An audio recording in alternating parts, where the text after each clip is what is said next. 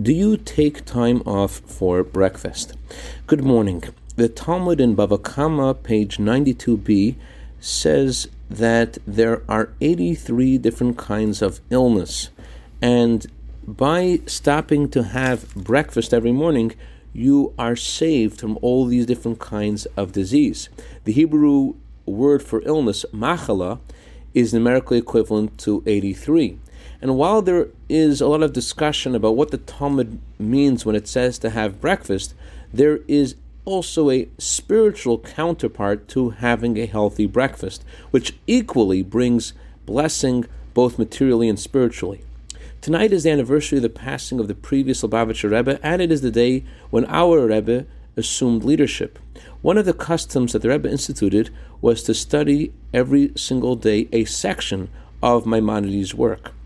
The title for Maimonides, Rambam, Rabbi Moshe ben Maimon, is also the acronym for the words Ravot Moftai Be'eretz Mitzrayim, which means tremendous miracles that God, that God wrought for us in Egypt.